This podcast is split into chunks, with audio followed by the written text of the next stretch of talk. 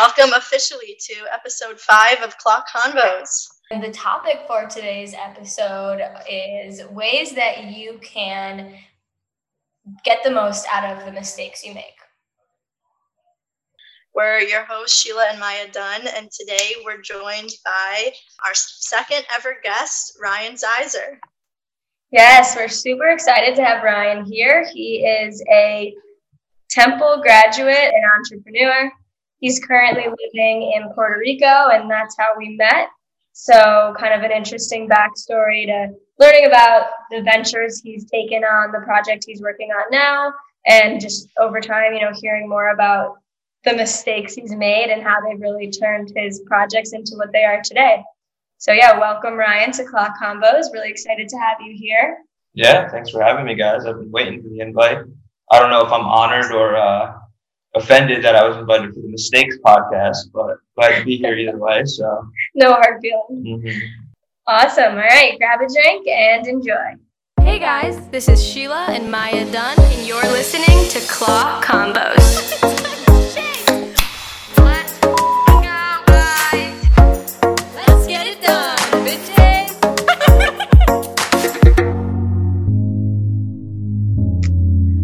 So, yeah, Ryan, I think it would be useful to give anyone listening just a background on your business ventures, kind of A to B, where you started and where you are. If you don't mind sharing just a brief rundown or timeline of your, you know, story. Yeah, so briefly, um, I've been an entrepreneur since I was about 16. Um, I went to Temple University for business. Um, started my sneaker resale business at the age of 16 like i mentioned did that throughout college. Um, my sophomore year of college i kind of graduated from doing it on the side through social media platforms into actually having a legitimate business in malls up and down the eastern seaboard. Um, by the end of college we had transitioned fully to online.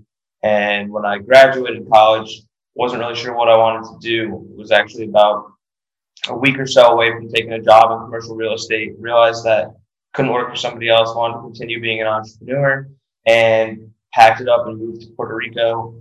Uh, been here ever since doing renewable energy consulting and some e-commerce side ventures. So it's kind of where I'm at today. And I guess we can elaborate on that more, but yeah, no, that's great. I think an interesting add on to that is you know, being 16 and deciding to start a company, and especially in shoes, is kind of unique, I feel like. So, did you have a moment in high school or college, or maybe with your family, that you said to yourself, I know I can't work for someone else, I want to be an entrepreneur? Um, yes, no. I guess I had that moment a little bit later on, but the reason I started selling shoes was I had been working since 14 at a ski equipment shop making like 750 an hour or something like that, trying to save for my first car. Um, and then one of my buddies invited me to a convention where you can like buy and sell shoes. And I think I made like $80 on the day. Uh, and I had a blast doing it. And I made more in that day than I did in like, you know, a couple days of work at the ski shop. So stuck with it and kind of just took off. And when I graduated college, you know, my parents definitely wanted me to get a job, but I had kind of experienced a lot of success for my age and gotten so used to working for myself that I figured, well, why not go for it? If, you know, entrepreneurialism doesn't work out for me, I could always fall back on that experience and get a job. Felt pretty confident about that, but why just rush into some safety net when I can kind of go for it and fall back on the experience? So, yeah, and once you have a taste of it, yeah, it is hard to go back, or not really necessarily back, but transition to a, a more corporate job. Yeah. Yeah, definitely. I had a moment uh, my senior year of high school where the this pair of Yeezys, which I'm sure a lot of people know what they are by now, uh, released randomly, and I, I was fortunate enough to get a pair and sell them for about five thousand dollars more than I paid.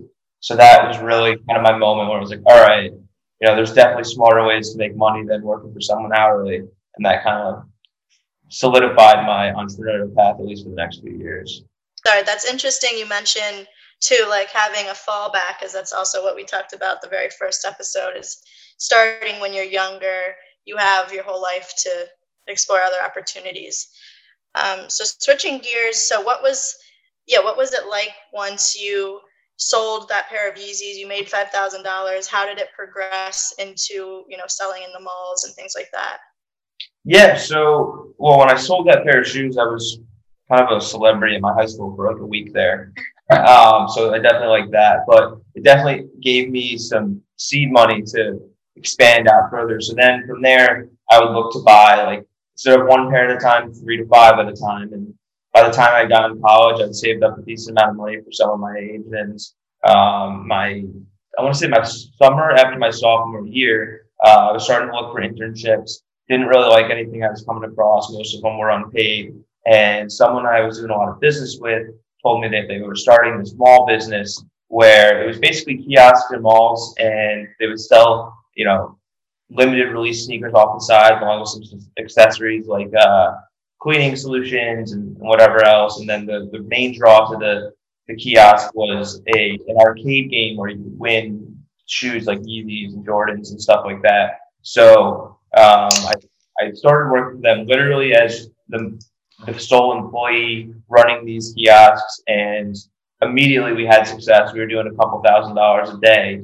And I saw that and I was like, all right, well, you know, I'm not trying to just be an employee. I want to be partnered. So I made an equity investment and I agreed to supply a lot of the shoes and the inventory, um, along with, you know, run that location so that they could expand out. Um, so from there, we went to we started off at a mall in Delaware. Um, we moved on to one in Washington D.C. and ended up going all the way south to Orlando Premium Outlets. So within a year and a half, we had eight locations, um, and I think we did over half a million revenue in our first year. So it really took off. So you're in college. You're 19, 20 years old.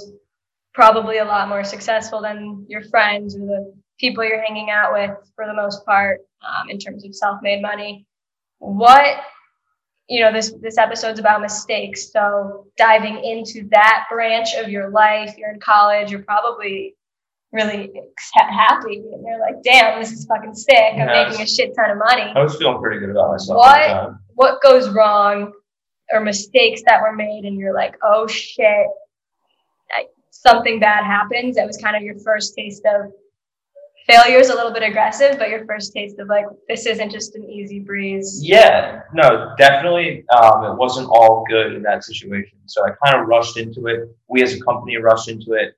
Um, my partners, for lack of to put it nicely, weren't the best partners in the world. Um, but I saw the money and I just jumped at the opportunity.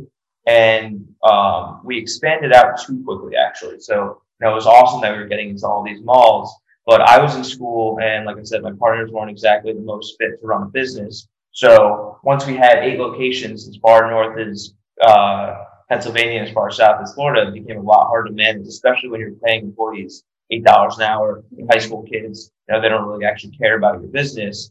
Uh, became really hard to manage. We had we lost inventory to theft, and things were just kind of out of our control. And for me, um, it was just it was it was pretty stressful. So Okay.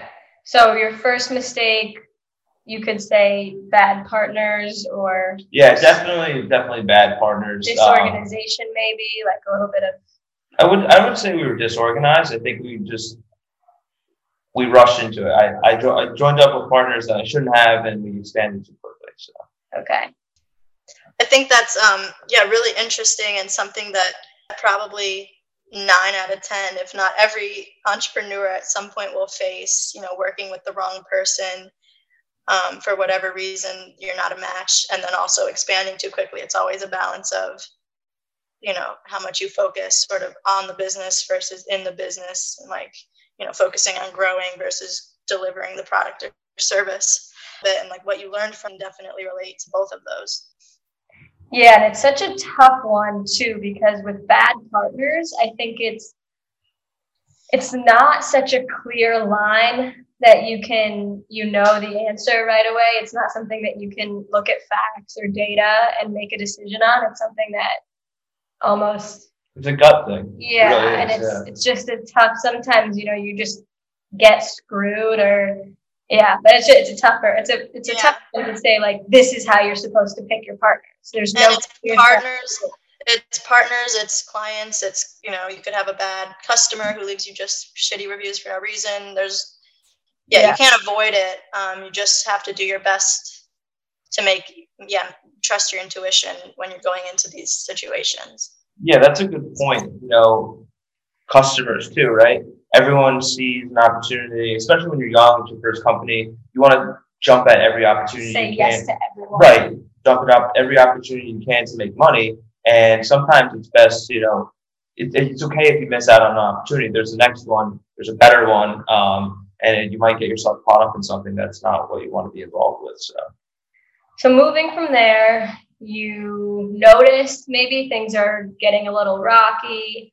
The company, I would assume, is still doing decent, but you have some red flags with your partners. What happens next on that train there? Yeah, so you know things were a little bit rocky. We were still having success in some locations, um, but I also started to see some of the flaws in the business. I mean, malls aren't exactly you know an upward trending industry right now. So I knew that it wasn't going to be a forever thing. Uh, I also knew that the the arcade game, which was our main source of revenue, was kind of a novelty. You know, it wasn't a endearing to repeat customers. Um, so started looking at going further online um, and ultimately just kind of trying to get out of the business um, because it was just a lot of overhead and I was getting ready to move on to a new chapter in my life. Um, so that's kind of what happened. You know, it wasn't the cleanest break, but ultimately I was glad I got out. And when, once I was online, the stress levels were one tenth of what they were because you don't have employees, you don't have rent to pay, uh, anything like that. So So that ends, and then I know a little bit about your background. You got more into the e-commerce side of selling shoes.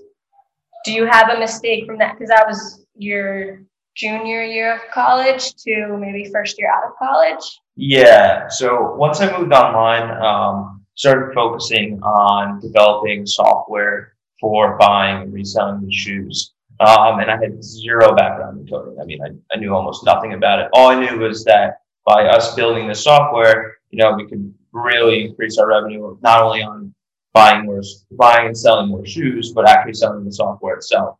Um, so hired someone from God knows where in Europe to build us the software. And, you know, we get relatively far into it and then he just goes ghost one day and and then a few months later a new software pops up and I'm looking at it and I'm like, well, this is pretty similar to what we were doing. And so I kind of reach out, do some digging. It turns out, you know, the dev we had hired took the stuff that we had paid him to build and went elsewhere for a better offer and they had launched the company.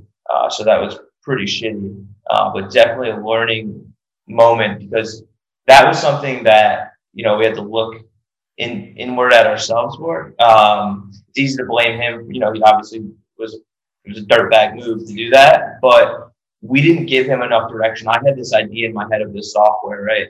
And I didn't know how to articulate that, how to give him the right direction. I was just like, here, go build it.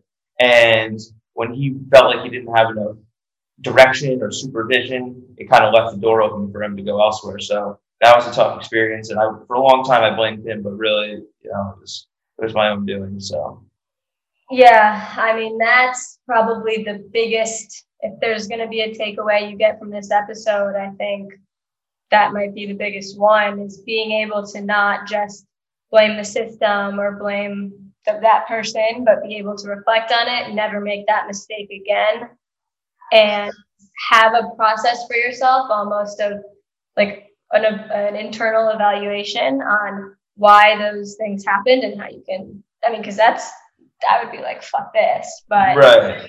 being able to actually recover from it and learn, I'm sure you probably never, never did that again. Sadly, I had a similar mistake in the same venture a few, a few years later. But yeah, I mean, yeah, going off that point, it's to learn from your mistakes is obviously super important. You're not going to do that unless you can admit you made the mistake. And so you blame others and blame luck or certain, you know, the industry or whatever, but look at yourself first. Be, you know, don't kill yourself over it. But I think too on that point of the first step, yeah, is, is realizing what you did wrong as like a as a leader of an organization or just of a team. The responsibility will always fall on you too. So even if you know jointly, it's not necessarily directly an action that you took. If it's part of your team that makes a mistake, or something it's it's important that the whole team learns and then as the leader you know it's on you to correct it and learn yourself how did i go wrong how did i steer my team wrong right and i think being the ceo or president or being like you said a leader of a team you can't really blame the yeah the person that's working for you for the mistake because ultimately it falls back on you. Yeah, exactly. Even if it's, you know, that developer yeah. screwed you and at the end of the day it falls back on you. Like I know with Valley Seller, it gets frustrating sometimes if you were saying your employees, you know, they're they're not gonna care as much as you and that's something you should be aware of. Your training that goes into it, your the way you lead them and manage them, it all ultimately falls back onto ways that you are able to control the situation. Yeah, you hired them, you trained them, you you're responsible for motivating them. So yeah. you, know, you can't only blame them. Absolutely. And the way, and I feel like the way you handle it too, Ryan. I don't know what your team looked like at that point, or if it was primarily you, but how you handle a setback like that is going to really define how people view you, respect you, things like that. So it's it's important for a number of reasons a for yourself but also for the whole organization and how you can learn from it and move on. Yeah definitely. Okay so we talked about two big mistakes bad partners this software. I guess that could kind of fall down to maybe research or just not committing to the project enough. Okay yeah not not giving enough. Or fully understanding what you're getting yourself into. Right okay. Do you have a third one that sticks out from the, that time period in your life of? Yeah definitely sadly. Um, so i was fortunate enough to invest in cryptocurrency you know bitcoin ethereum pretty early on um, and watch it go from you know a thousand dollar investment to a six figure investment while i was in college so that was a really fun ride um, but I got greedy, uh, as a lot of people did. And, you know, I had kind of made the determination that I, if it wasn't going to be a life changing amount of money, I wasn't going to cash out. And, you know, you might say, well, six figures life changing amount of money. But to me, I looked at it as like one year's salary and what the potential out of, of it could have been, you know. So I hung on to it. And as it kept going down and down and down, it was like, oh, it'll bounce back, it'll bounce back. And, you know, obviously it didn't. So that hurt because that was like, you know, a safety net that I felt I was going to have uh, coming out of college that I ended up not having. Um, but it was definitely a learning experience to, you know, not get greedy, take your profits. Um, even in like with shoes, you know, I'll buy a pair of shoes and sometimes I want to hold them out, hold out on them for the longest amount of time to make the most money. Um, but you know what? Take your profits, move on to the next investment. Don't get greedy. Um, yeah, that's definitely a lesson I learned the hard way. You know, that's it's a tough one because I think I you don't want to obviously be greedy, but it's a tough one because you know if you had held on to it and then it went up to seven figures, let's just say for example, you probably have the very a, a very opposite look on it. Yeah, definitely. I mean, yeah, I probably could have done a little bit more market research to better understand where it was going why its price action was doing what it was doing. Um, but you know, at the same time, you're right, and I probably looking back would have made the same mistake again. Right. Because I, I feel okay about the fact that you know if it wasn't a life changing amount of money and I had an opportunity for it to be, I wasn't going to cash out. You know, yeah, I might have missed out on you know a couple hundred thousand dollars or whatever but that's okay. You know, I still would have made a hundred thousand dollars, which would have been awesome. So again, there's that level of being like, okay, maybe I didn't make as much money as I could have, but I made money. I'm happy with it. I'm content. And I can move on to the next. It's like when you're up at the casino, right? Yeah, you can win more, but be happy that you're up and move on to the next. So yeah, it's also it brings up a mistake that um, I've made in the past, which is like a contract isn't ever final until the money's in the bank. You know, like if if I had a hundred thousand dollars, let's say, of crypto sitting in, you know, sitting, I, I would almost feel like that's. I mean, it is your money. You could draw it any second, but until it's, you know, you can't get I guess relying on something like I've had con- um, clients several times verbally say yes, even sign a contract and then back out. So I guess that's just a, sort of a tangent topic, but something that it's hard when you're so close and you have it and it almost becomes a safety thing, but then at any point it can always fall through as you've you experienced the hard way and I've experienced the hard way as well. Right. Yeah. I don't know how I feel like this relates, but for some reason, this conversation makes me think of quitting while you're behind rather than trying to chase something more and more and more. I guess it's it's a little bit of a stretch, but I think something that's important to realize and take a step back from the situation is if you are really behind and you're I guess this is not really relevant to the crypto thing, but no, sort of sort of related to the shoe business. If you see it's failing, like it's almost better to quit. And that's not something that's unrespectable or like a bad character trait to get out of something if you know that there's if you see it and if you see that you're behind on it. I yeah, guess. no, people have an aversion to taking a loss, and sometimes it's better to take the L and move on. And you know, use that to succeed elsewhere, right? So I could yeah. buy a pair. I could I could buy a pair of shoes for a thousand dollars and think they're you know I think I'm going to make money off them. And then they go down in value, and all of a sudden I'm going to lose two hundred bucks per se, right? I could wait till they go back up. I could wait a year till it goes back up to a thousand dollars just to break even, or I could sell and then take the loss and use that eight hundred to make money elsewhere and maybe end up making fifteen hundred. So it's like you know, be sometimes you have to accept the loss, and like you couldn't have said it better. Quit when you're behind.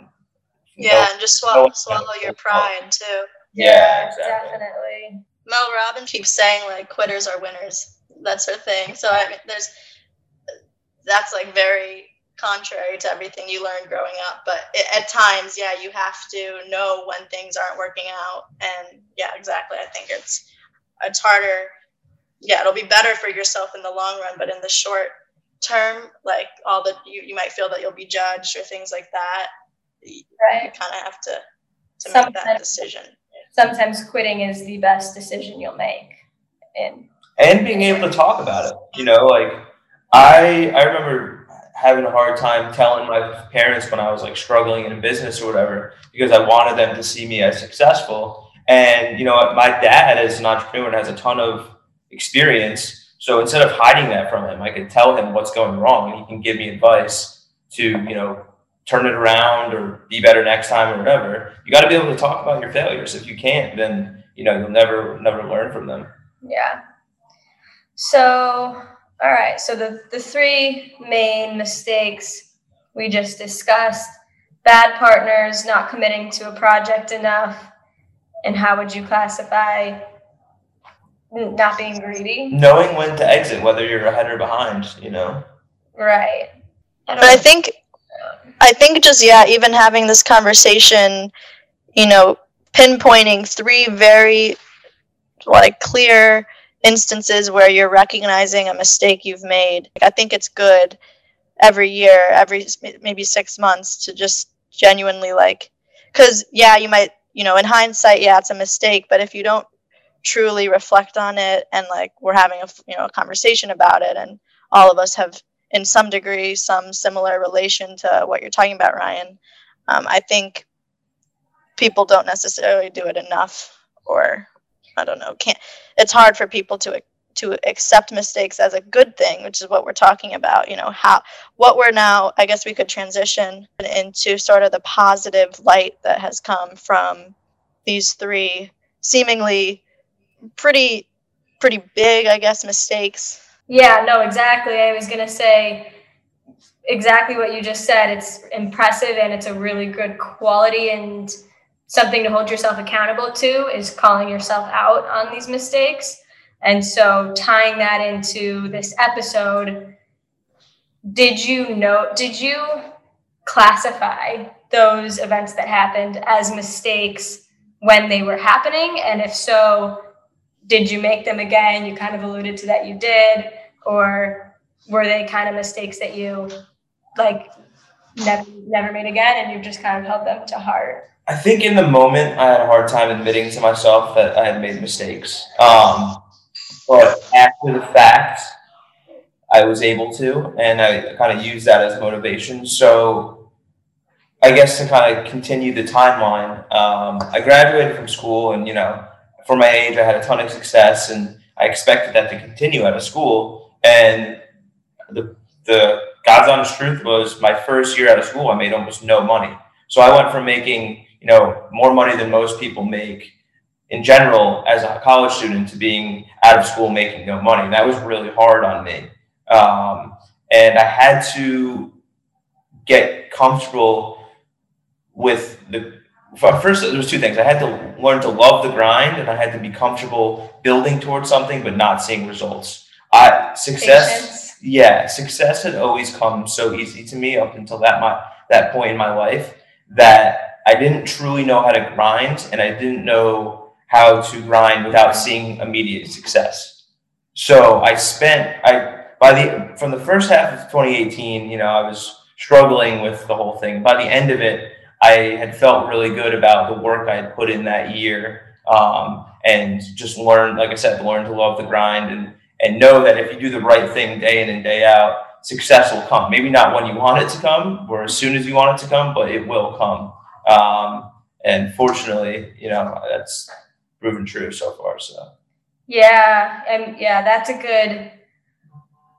Mis- I think that's a mistake that people are very vulnerable and prone to. Also, the patience aspect and not seeing results within the first month. People are very. I think just like your humankind is is vulnerable to giving up in those situations and not seeing results right away can get really frustrating and and force people to make that decision to kind of give up or get something more stable. So yeah, definitely. How Ryan did you go from maybe struggling with the fact that you had all of this success, you graduated, weren't necessarily getting, you know, like obviously your peers are maybe working on Wall Street or, or you know going to grad school, whatever. Just they're doing lots of different cool things, and you know you you have this thing that you've worked, let's say like for the past four years on. How did you transition from maybe struggling with it to really accepting it and appreciating the grind? Because I think that's su- super critical, and you know people have to face that was like did you did you do anything specific was it just like learning from the mistakes or yeah, I'm glad. I'm glad you asked that question because it's a lot easier said than done. Um, I, like I said, it took it took a, a little over a year um, for me to make that transition, and it really kind of stemmed from belief in myself. Um, you know, I kind of got sick of like being down on myself about not seeing immediate success, and just kind of took a step back and be like, all right you know, I'm a pretty smart and hardworking guy. I know I can make this work. Like, what do I have to do to make this work? And so I, I became, I really put myself outside my comfort zone. And to be corny here, like one of my favorite quotes is "Be comfortable being uncomfortable." And you know, I was out in Puerto Rico with like none of my friends, one friend, and trying to make it work. You know, basically living off money I'd saved, watching that deplete, and by the end of the year, I had gone through so many different business ideas, whatever, that finally I landed on some stuff that I felt really good about, and I felt really good about my work ethic on that. Um, so, you know, it's basically just the experience, those failures, those experiences allowed me to, you know, sift through and finally figure out what the right thing for me was, what my strengths were, what my weaknesses were, and I finally found found patience and you know not seeing immediate results and just knowing I had to work hard and you know I didn't know. It was just there was some hope and some belief in myself and that's kind of just where it landed so. Do you think without that mall kiosk company or that web developer screwing you over if those things didn't happen do you think you maybe would have went a traditional route after college? Um no. I just i probably you would have just made the mistakes at a different at time. a different time a later date. Yeah i had to make those mistakes as much as they sucked. I'm glad i made them. Making those mistakes kind of made me realize you know it's not so easy and you really got to work for it. And just talking, they, they made me network more actually, because I went from this like know it all young entrepreneur making a bunch of money to someone who like wanted to talk to other entrepreneurs and be like, you know, how are you having so much success? And I think that was really important for me, um, and kind of also made me see, hey, other people made these mistakes too. You know, other people are working this hard, um, or just you know their their ideas on industry trends and stuff like that. So I think that it made me branch out more um, and and kind of open up my mind. And it it was also just you know a shot to the ego, which I probably needed. Yeah, I was gonna add on to that. It's it's sort of something that in humbling you gives you another perspective on what hustle and hard work really is. Because, and, and this idea of persistence, because it's one thing to be hustling every day and working your ass off and making money. And it's a completely other thing to be doing the exact same amount of work and see absolutely no results. So experiencing that just really adds a whole nother shell to your ability to persist in tough times, whether you have an extremely successful company and you have some setback, or whether you're make, creating a startup from the ground up you're you're able to really apply a lot more experience based knowledge to any situation you're in. Okay, so you're at the end of this year of feeling like you know your hard work's finally going to pay off and what happened then was were there some kind of concrete or actionable steps that you took to use your past experience and use the previous mistakes you made to then turn that all around and obviously you're in the stage that you are today so i know something good went what happened yeah um so let's see i guess it was kind of the accumulation of all those days of hard work I had put in. Kind of, I have a thing where good and bad things come in waves. Um, it seems like you know when things are going bad, it all comes at once, and when things are going good, it all comes at once. And so, I had towards the end of that, towards the end of 2018, I had started working um, with a renewable energy consultant, helping source development deals for energy projects and at first it was rough, you know, a lot of hours put in with no no immediate results. And then this year we I mean things just blew blew up. We brought in a bunch of new projects and you know, a lot of them were results of work I had put in a year prior.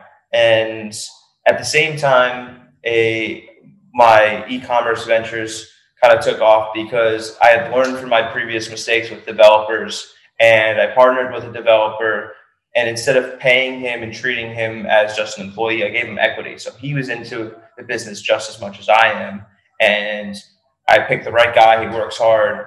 And so that's been doing really well as, as well. Uh, so I would say, yeah, kind of just the accumulation of those hard work and learning from mistakes that kind of all this year really turned around and came together, which thank God it did. but yeah. Cool. So yeah, I think that was great. I think Ryan, your last point about now, yeah, you hired a, you did the developer route a different way. You, you know, worked really hard and were patient with things. You had the right team around you. You made the you made the success for yourself. that was a good some that was a good transition of like how those mistakes shaped your current position and role and well you know lifestyle Yeah, it's funny. Um, I when I was in Puerto Rico, I was work, living at a co-living house, working one day, and a pr- prospective uh, roommate came in like to check the place out, whatever. And we're talking, and he's this 19-year-old kid from San Diego, and he has an Instagram marketing business, making a bunch of money, ten thousand dollars a month, something like that. He dropped out of school for the whole thing, and I just saw me like three years prior, and I was like, "Wow, that's amazing! Like, you know, I'm so happy for you." And you know, we kind of became friends, and I, I would just try and tell him, like, he was like me, spending a bunch of money on meals, you know, living in the Caribbean, you know, doing the whole thing, and I'm like, dude, you know, it's not going to last forever. I hate to say it, but it's not going to last forever. So start planning for your next thing and save your money. And I hope that he took some of that advice um, because it definitely didn't last forever. But you know, it's just funny. Everyone has to go. It's like a it's like a rite of yeah for young entrepreneurs. Like you have a bunch of success, you spend too much money, and then eventually the gravy train is going to end. So you better be prepared for what's going to come next and use those mistakes to to learn and be better. Yeah, I like yeah. yeah rite of passage. Yeah. and yeah every every successful entrepreneur i feel like will tell you that Uh, seeing a young entrepreneur in their shoes. I feel like that's the same advice all the time. Save your money you know. I wonder like i mean it'd be kind of funny to talk about just like general personal mistakes too almost like poke fun at um No, well, personal mistakes because I think, I mean, my goal with this podcast would be that people who don't really see entrepreneurship as their only passion to be listening, and so there's a lot of personal personal mistakes. Yeah, I think a mistake that a lo- people make in business and in just their lives is prioritizing people's opinions. I was actually going to say that, like having a, you know, being in college and starting a company, and there's always going to be people that don't like kind of don't you you just know they don't actually believe in it or they like make fun of it in a sense, and then being like, oh well, I'm just gonna like buy the whole bar dinner right now. Yeah. or and something. Yeah. Prove them wrong, and it's just like you don't need to do that. Like the amount all. of the amount of times that I bought like everyone's drinks at, Mhm. or everyone's meals for no reason whatsoever other than like to feel good about myself is really just so stupid. Or even like in college, I was ordering meals, two meals a day. I was ordering off Uber Eats Mhm. simply because I was too lazy to go to the grocery store and and make my meals. Like, ah, I don't, I don't need to do that. I'll just order it, whatever. And I look back, I probably spent like five, ten thousand dollars in food in college. I'm like, you didn't have to do that shit. It's like, Yeah. Li- living expense. Yeah, just the money thing. It really is important to save money and being a little more cautious of that is something I wish I did. I can't pinpoint a specific time I spent a fuck ton, but well, I kind of I saw it regularly in the mall business. The amount of people who would come in there with like two hundred and fifty dollars cash in their pocket, and you know that that's like all their expendable money that they have, and they'd spend it on a pair of Jordans. You're like, you would almost feel bad selling it to them. You know, I mean, it's a lot of people do that. They'll make that mistake where they want to flex or whatever it is, and it's like in the end, it's not worth it. You know, you look at this is kind of cliche, but you know, you look at Zuckerberg and he's wearing a plain white tee and khaki shorts, and the guy's got billions of dollars. Like, hmm yeah, it comes down to not caring what people think. yeah, in a sense, but then also this has been a repetitive theme that we end up talking about in a lot of the episodes, even though they don't have very similar topics, is like prior va- knowing what you value. And if you do value wearing all brand names, there's not nothing wrong with it, well, but just keep in mind that you're not going to have the money for other things. yeah, And so if you know your own values, I mean, I personally wouldn't have that value, but I don't think there's something wrong with having that value if you can afford it. Or more applicable to like college, right? I kind of often struggled with, you know, do I value my college experience versus my making money? And there was points in college where I was totally neglecting my social experience just to make money. And then there was times where I was, you know, doing the, the opposite. And so it's finding that balance, you know, and, you know, it's okay if, you know, for your last semester of school, you put business off and you spend a bunch of money and you prioritize having fun, you know, and it's also okay if at some point in college, you know, you miss a few frat parties and you do what's right for your future or whatever. So yeah, so I think yeah.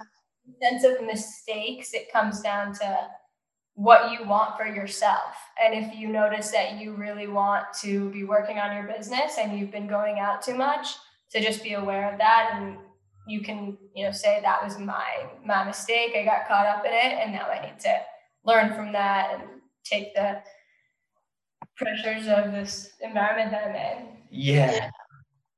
And so with with the sneaker thing that I do, a lot of the releases for the shoes are on Saturday morning, like starting at 7 a.m. Th- up through like 11 a.m. And when you're in college, that's tough because you know you're going out on Friday night and you want to sleep in Saturday. So I got into this habit of going out with my friends Friday. I, I wanted to do it all, so I'd go out with my friends Friday night, drink pretty heavily, and then come home and instead of going to bed, I'd hop on my computer and like start setting up for the release and like you know, get ready to do that whole thing. And on multiple occasions, I would wake up on the couch with my computer on me and be like, holy shit, I fell asleep halfway through setting up the release. I missed the whole thing and like missed out on a few thousand dollars. And wow. so, you know, that was definitely some mistakes I made. But there was times where I was like, you know, I'm okay with it. You know, I had a really good night with my friends. Like these are the nights you cherish, whatever. And then there was other times I'm like, you stupid idiot. Like you could have had like a few less drinks and actually, you know, done what you were supposed to do. So, you know, it all it all balances out in the end. But yeah, I'm kind of glad that I got some of yeah yeah I'm like really glad I got some of my mistakes out of the way.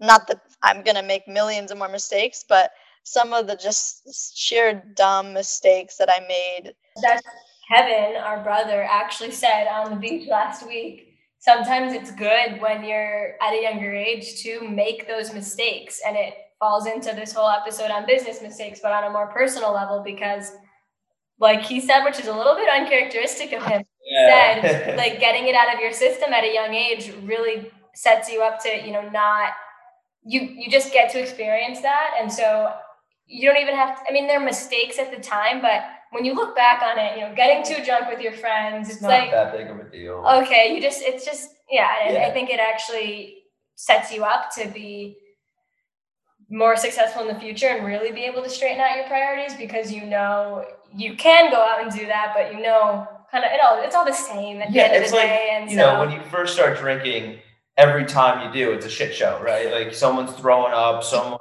crying, whatever it is. And then eventually or maybe not. And then you turn into classy podcast hosts yeah, that only drink to have a conversation. Yeah, exactly. Yeah, you know, eventually you figure it out. You're like, all right, this is my limit, but you got to make those mistakes. I wish I wish one of us had a real estate mistake, but I don't think we do it yet. You might. you don't know yet.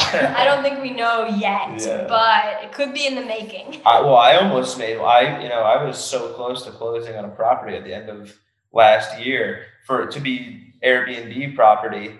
And with COVID, I'd be bleeding money right now. So thank mm-hmm. God it didn't, or, you know, I was almost blessed that I didn't, it didn't happen, but was, yeah. I was really close.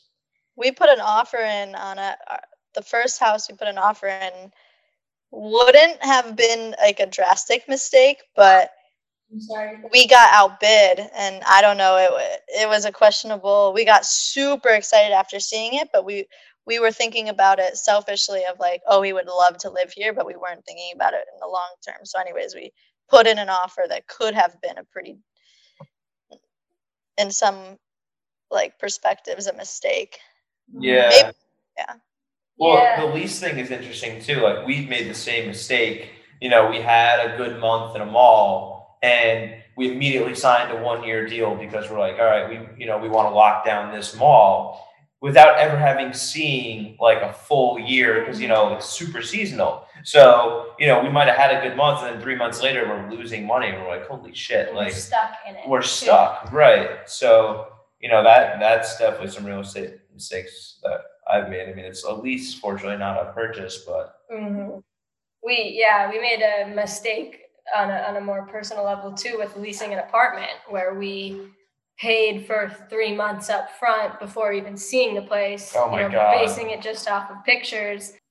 Yeah, knowing what you're getting into, and, and that's something I'll learn from. You know, I'm not going to put down three months of a six month lease on a rental place before at least seeing it and having some trust in the landlord. I think. Yeah.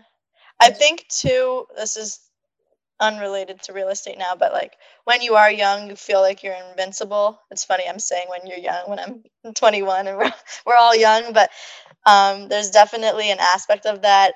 I joke all the time as one of the most, again, I don't want to say it's a defining moment in our business, but we signed a 10 year lease.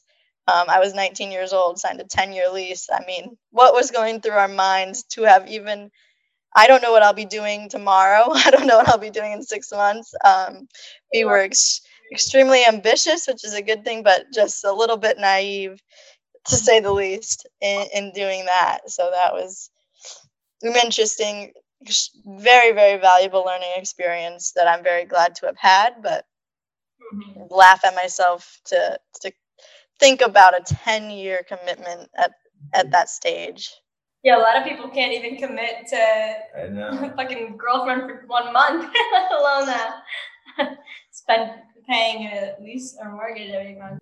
something also to add is it's easy to look back at your mistakes and say what if i didn't do that i can think of five examples right now of actions i took that totally change the course of our business and i sometimes i'll think like what if i didn't do that and what if i did this when you like for me i kind of get i sometimes i do get stuck in the what if Mm-hmm. mindset. Like, what if I didn't do this? I would be, you know, in this path and I would be making millions of dollars. You know, like I just go through these hypothetical situations.